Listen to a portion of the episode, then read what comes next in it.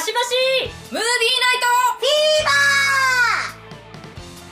ーこの番組はウシコシャオマナティーがかしましくお送りいたします、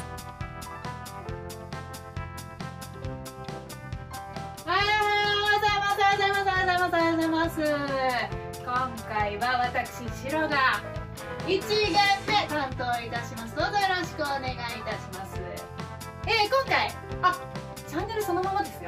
チャンネルそのままでお願いしますね。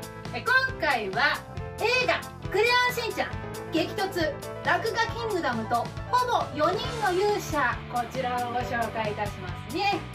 今回はね、私がついにメインを担当いたしますどうぞよろしくお願いします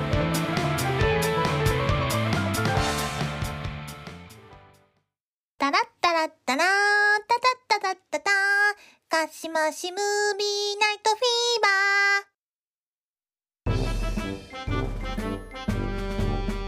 バはい今回は私シロが担当させていただきます。ありがとうございます。待ってましたあれです。ねレギュラー確定です。ねあありがとうございます。一応こちらはあのかしばしムービーナイトフィーバーという番組でございます。ので、はい。間違ってませんはい、マナティです。どうも。うしこですシャーミンです。はい、とい。うわけで。シロですよろしくお願いします。で今回はい。紹介するのは、はい。映画「クレヨンしんちゃん」はい。激突。落書キングダムとほぼ4人の勇者という比較的新しいクレヨンしんちゃんシリーズ。映画をご紹介させていただきます、はい。まあ、紹介するにあたってですね、かなりどのシリーズにしようか迷ったんですよ、ほうほうほうほう。30作あるのかな。そんなにあるの？まあまあ、でも。そうかそうか。そうかなんですよ。なんですけど、うんうん。まあちょっとこれに関してはいろいろね話したいこともあったので、今回はこれをご紹介させていただきます、はい。はい。当初は2020年4月に公開予定だったんですけれども、まああの新型コロナウイルスの野郎が邪魔をしまして延期が発表されましてあ同年9月11日に公開されました。はい。実は「クレヨンしんちゃん」毎年4月に公開してるんですけどもうん4月から動かしたのはなんと2作目なんですよ。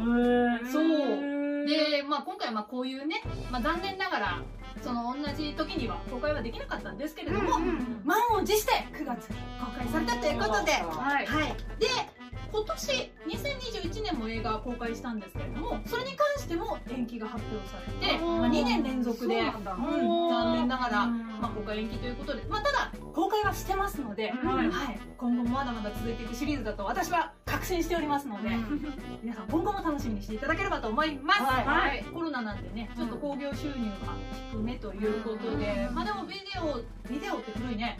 DVD だね。配信とかかな。配信だね、うん。配信とか DVD できっと見た方はいらっしゃると思うんで、まあ興行収入低めでも今はつ自作が作れるということで、え今年も公開をされております、で今回のキャッチコピーうん「世界を救えクレヨンで」ということでもうまさに「クレヨンしんちゃん」という題名を表すような映画なんですけれどもこれ原作がありましてはい。大体「クレヨンしんちゃん」の映画って原作ないんですよ。うんうん。ない。臼吉人先生が考えていらっしゃるものもまあなくはないんですけど、ね、亡くなられてしまったこともありまして、まあ、その後は引き継いでいろんな方が作っているんですけれども今回は臼吉人先生が書いたその4コマ漫画の時代の一本を掘り下げて作られたのが今回の「落書きのほぼ4人の勇者」という。だって一本しかないわけですよね、それ。そうですそうです。掘ったじゃないと思った。そうなんですよ。壮大な二次創作の香りがする。そうだね。で、そう、その題名、ミラクルマーカーしんのすけという話が原案になっているんですけども、ほぼ4人の勇者という名前で、知ってる方は、ほぼ4人の勇者。じゃあ、あの、ね、幼稚園児のみんなかなと思うと思うんですけども、実は違うんです。えそう。今回は、うん。4人の勇者というのは、春日部防衛隊ではなく、ブリーフ、偽七子、ブリブリザイモン、そして新キャラクター。4人。ブリブリサイモン以外はね、誰？でしょ誰でしょ？そうブリブリサイモン以外実はそのミラクルマーカーしんのすけという話に出てきたキャラクターたちなんですよ。ああそれは知らんわ。そう知らないブリーフに関しては、まあ、いろんなその大人の事情で本来書かれていたものとは違う形になってブリーフという形で出てきてるんですけども一応ブリーフと偽七子とブリブリザインと新しいキャラクターのユーマという男の子が今回は主人公になっております。でまあ「クレヨンしんちゃん」映画なんですけれども最初はねもういつもの通りお笑いあとお下品なキャラクターどこまでねこのご時世通用するのか分かりませんけれども、うん、頑張ってます。いつまでも頑張っているお尻を出すのは絶対やめないっていうその その強い気持ちはすごく伝わる。子供だから。そうなんです。だから許そうなんです、はい。まあ、映画だからいいだろうみたいなところも結構あるんですテレビでは結構縮小されちゃってなんか今はもうあの原骨とかもない。うん。そうなんだ。そう。でも映画ではちょっとちょっとだけあったりとか。し裏ますがね。そうなんです。そうなんですよ。まあお下品で寒いギャグだとか、うんうんそういったものが最初主軸にいて、うん。でしんのすけに振り回される大人たち、うん。そういうのをずっと描いてるのは変わらないんですけども、うん映画になると突然スケールの大きなファンタジーっていう要素が入ってくるうん。普段はねいつもは春日部にいるんですけど、うん。と突然春日部からいなくなったりとかする春日部が消えたりとか春日部に何かが起こってきたりとか。カスターがね。そう突然なんかおどうしたみたいな感じのファンタジー要素が入ってくるのがそれが映画の特徴です。で今回はしんのすけが一人ぼっちになるところから始まるんですよ。そう春日部から飛ばされてしまってされる。そうしんのすけが一人ぼっちになるところから始まるっていうちょっと珍しいタイプの映画です。大体みんなあの、まあ、家族がいたりとか、あのもちろんカストエボイ隊の4人のお子様たちがいたりだとかするんですけど今回は1人から始まる物語。でミラクルマーカー、まあ、あのクレヨンを手に入れるんですけどそれで描いたのがブリーフ27個ブリブリザイという3人でその3人ともう1人のユーマという男の子で旅に出て春日部を救うというそういう壮大なファンタジーミラクルなお話になっております。ファンタジー要素に関しては、まあ、有名なのは「大人帝国の逆襲」っていうはいもうめちゃめちゃ名名作？そう中では有名なお話がありましてあれとかあと「あっぱれ戦国大合戦」というそれもスピンオフみたいな感じで実は実写も。実写？があるんですよ「アラット」っていう実写の映画がありましてそれが「レオンしんちゃん」のスピンオフで作られた実写の映画になってます見てみたい見てみたいひ見てみてくださいこの2作品がね多分一番そのファンタジー要素が強いそして春日部からいなくなるという、はい、そういったものになっておりますで今回これをお伝えしたかったんですけども、ブリブリザイモンなんと1999年以降21年ぶりにセリフ付きで登場しております。いやそうだよね。はいあのーね。声優さんの関係でね、うんはい、前任されていた声優さんが亡くなられまして、はい。その後ずっとブリブリザイモンって実は16年間封印されていたのね。テレビシリーズでも。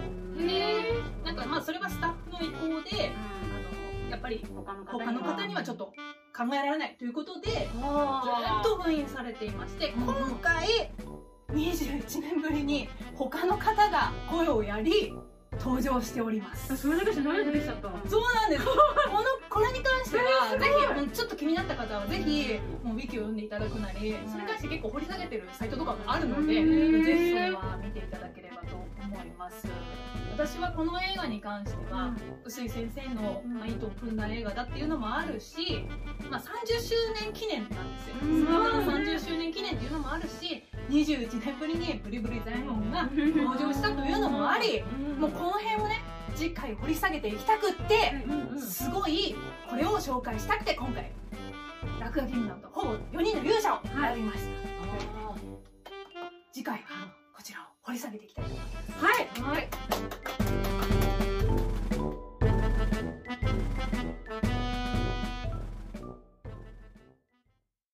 かしましムービーナイトフィーバー今回も私がご紹介させていただきます。どうぞよろしくお願いします。お願いします。2限目でございますよ。どうも、かしましムービーナイトフィーバーです。マナティです。よろしくです。カオリンです。イエイ。エーイ。さあ今回もはい。映画「クレヨンしんちゃん激突落書キングダム」とほぼ4人の勇者。こちらをご紹介したいしたいしたいしたいと思います。したいしたいしたい。お願いします。お願いします。まあまずあはい。らすじをざっと読ませてください、はい。地上の人々の落書きをエネルギーとして空に運ぶ。落書キングダムは落書きをする人たちの減少に伴う。エネルギー不足により存在の危機に立たされていた。王国軍は無理やり落書きをさせるためウキウキタキタキ作戦を遂行すべく地上に降り立ち春日部への侵攻を開始した。これを阻止すべく落書キングダムの姫は書いたものを実体化させる力を持つ王国の秘宝ミラクルクレヨンを宮廷画家を通して地上の勇者に託すことにしたがそれを入手したのはなんと野原しんのすけであった。しんのすけと彼の落書きで実体化したブリブリ左衛門2007個ブリーフの4人は勇者として春日部を奪還すべく動き出すのだがというあらすじになっております。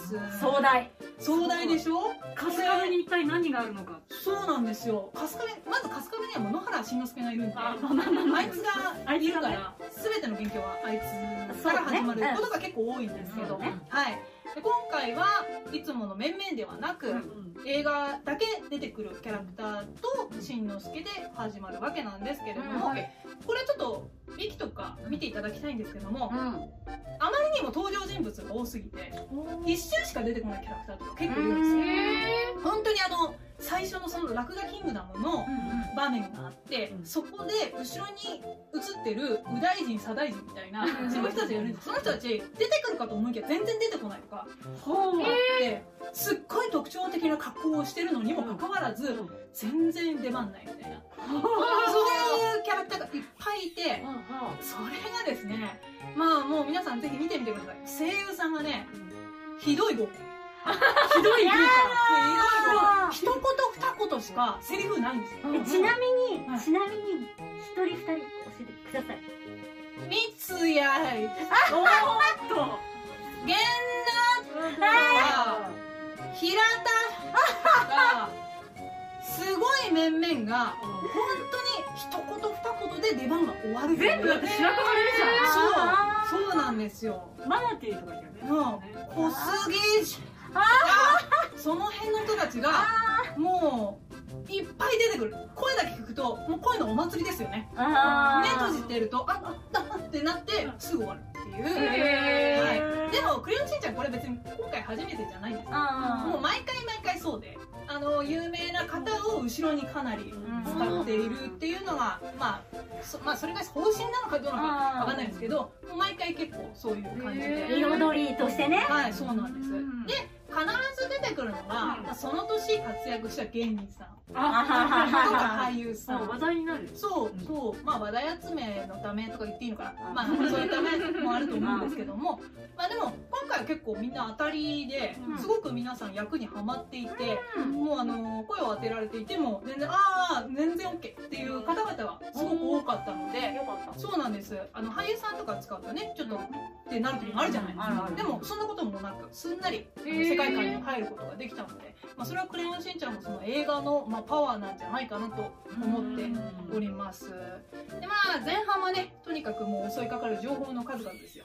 落書きキングダムとかうん。落書きパワーとかうん。なんかウキウキカクカク作戦とかうん。なんかもういろんなことがバーって出てきてそれを一個一個消化するでもなくうん。パンパンパンパン話だけ出てきてうん。はいさよならキャラクターみたいな そのが続きです。そうなんだ。はい。でしたよね。そうそうそう。一応説明はするそのミラクルクレヨンが何なのかとか説明はするんですけどその説明した人すらももう次の場面では出てこない。もう結構あってとにかく30人以上キャラクターが出てくるのでもういっぱいキャラクターがいるんでどんどんどんどん動かしていかないといけないんで、はい。そんなシーンが続きそしてまあ規制が厳しい世の中で頑張るお下品なんで はい。はそして、まあね。まあ、前回も言いました。しんのすけが一人になり、そこから始まります。であのーミラクルクレヨンはしんのすけが持ってるんですけど、うん。それでブリーフを描くんですね。うんうんうんで2日目のブリーフというのを描くんですけどうんはい。おうおうおう。ちょっと汚れてんのかな。そうそうそう。だから2日目の匂いがするって言われるブリーフを描くんですよ、とあとしんのすけが片思る七子お姉さんっていうのがいるんですけど、そのキャラクターを描くんですね、うん。そうすると偽七子。というそう。キャラクターでかわいいでかわい。いあの、しんちゃん好きよしか言わない。セリフはしんちゃん好きよしか言わない、そういうキャラクターが出来上がりま欲しいねそういうのなす。そう。欲しい。ピンチになった時にブリブリザイモンを書くんですよ。あいつ一応ヒーローなんで、そう、書いて喋るという、そういうシチュエーションになっております。ん。で、その4人で進んでいくうちに、オリジナルキャラクターであるユーマという男の子も一緒になって、春日部を救うためにみんなで共闘するんですけども、うんここにほぼ4人の勇者というのがかかっておりまして、4人というのはしんのすけブリーフ偽七子ブリブリザイモンなんですよ、だけどほぼがついてるじゃないそこにはユーマもいるんですよ、ほぼの中にユーマ。がいるユーマから見ればほぼの中にしんのすけがいる。という、うん。そういうちょっと深いメッセージが込められた題名になっております。じゃあ5人でもいいじゃんとかちょっと思ったんですけど、うん。まあ、そこは置いといて、はい、今回の、まあ、テーマと言いますか、自由なことは自由にやれよという、そういうメッセージがいろんなとこにここいろんな時にこう出てくるんですけれども、まあ、SNS 時代の悪い風習である、まあ、炎上とか、うん責任の押し付け合いとか、そういったものも実は盛り込まれておりまして、え深いね。はい。うまくうまいことこう持ってくるんですよそれを。でしんちゃんたちに責任を押し付ける大人がいるんにですよね。その4人がいわゆる世界を救う存在なので、子供にまあそうね。ヒーローだからねもっとやれよまでは言わないけど、そういう責任をしんちゃんたちに押し付けるシーンが出てきたりだとか、はい。そういったもうちょっと今の現代の人に結構刺さる部分があここかしこに出てきます。で、まあ、ユーマという子がタブレットをこう使ってたりだとか、それであの位置情報を見たりだとか、そうへーいうのをこうあのしんのすけたちを助けてくれる、今時な戦い方や。そう。でもしんちゃんたちは別にそういうのは使わないんですけど、うんうんうん。あくまでミラクルクレヨンを使って世界を救おうとするんだけど、ユーマはそれとはまた別でタブレットとかを使ってしんちゃんたちを助けるという、ちょっと現代の要素も盛り込まれながら、現代の問題点も盛り込みつつ最後はしんちゃんという形で本当に終わります。そう。あくまでクレヨンしんちゃんは大人もともとは雑誌が大人向けだったんでまあ大人向けだったんですけども、まあ、一般的にテレビで見られるようになっていつの間にかまあ子供向けにちょっとシフトチェンジをされていてアニメに関してはかなりシフトチェンジしましてでそこから映画になって多分どっちに振るか迷ったと思うんですよね、でもあくまで子供向けをやっぱり貫いていったんですけど、まあ、ここ最近はちょっと大人が見ても楽しめるようなものにしようという話し方もあったんじゃないかなと思うぐらい大人が胸に突き刺さるものがかなりいろんなところに各作品盛り込まれております。で今回エンディングを歌ってるのは歴史というグループがいまわはいー好きはい伊藤聖子さんがいらっしゃいますはい、ねそうなんです。あの歴史というグループがいまして、まあその名の通りちょっと歴史風なあの題名のものをいろいろ書いてましてで今回の題名は「ギが愛してる」という題名なんですけども、まあ、鳥獣ギガあ落書きなんでそっ鳥ちか。獣ギガそういうねそうそれをこう入れ入れ込んでエンディングを作ってるんですけどもこれまあ最後にもちろん流れるんですけどこれを聞いた時に大人は多分間違いなく泣くと。思うその映画の全部を見終わった後に炎上だとかなんかそういうの全部見終わってしんちゃんが最後解決した後にやっぱ流れるんですけど、本当にあダメだなこのままじゃって多分思うと思います、はい、この歌まああの YouTube なんでねちょっと歌は歌えないですけどもあの PV とかもあの YouTube には上がってますのでぜひそちらも見ていただければと思います。本当にあの最後に流すには素晴らしい歌なんじゃないかなと私は思っております。でこの映画春日部の幼稚園や保育園の先生たちが書いた落書きがたくさん出てきまして、先生生徒いろんなねリアルの。そうそうそうそう。まあ春日部も公認の家族なのでまあうんちんちゃんの一家はそうかそうかそうなんですいろんなか子が書いてくれた落書きがたくさん出てきて CG で動くとえー、いいう、いなはい。そういった映画にこだわってなっるております。うんもうねあのクレヨンしんちゃんは30年と言いましたけれども、各方面では、まあ、盛り込みすぎじゃないかとかいろいろまああったんですけども、その盛り込み要素も含めてクレヨンしんちゃんなんじゃないかなっていうのが私の中で結構あって、今までも映画では、まあ、ファンタジーを入れるとやっぱりどうしても人数が多くなってしまったりとか、そういったのがやっぱりあって、うまくこうまとめきれてなかったりとか、うん。そういった映画も、まあ、ななくはないんですけど、今回に関してはうまいことあの現代の問題も入れ込み「クレヨンしんちゃん」らしさもあり、そしてブリーフに涙し、おおそういったものをいろんな形で今を描いている映画だと思いますので、はい。えーぜひ皆さん「クレヨンしんちゃん激突落書キングダム」ほぼ4人の勇者ぜひ見てみていただければと思います。見たい。見たいありがとうございます。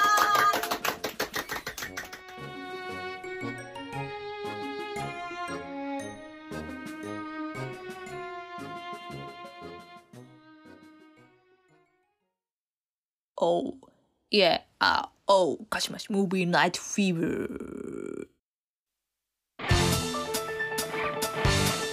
エンディングでございますはいありがとうございました。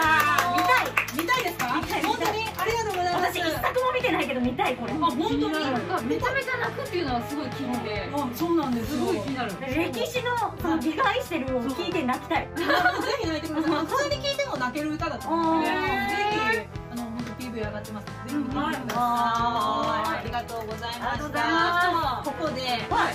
まあ題名の通り、落書キングダムとほぼ4人の勇者ということで、はい。ぜひまあミラクルクレヨンではないですけれども、はい。皆さんに皆さんが想像する自由な落書き、せっかく特番があったので。はい。こちらに描いていただければなと思います。はい。もう自分の描く未来でいいので、なんか丸でも三角でもばあのバツでも何何でもいいんですよ。はい本当に一本の線でも何でもいいんで、これが未来につながるぞという落書きを書いていただければと思います。はいこの番組はウシコシャオマナティーがかしましくお送りいたしました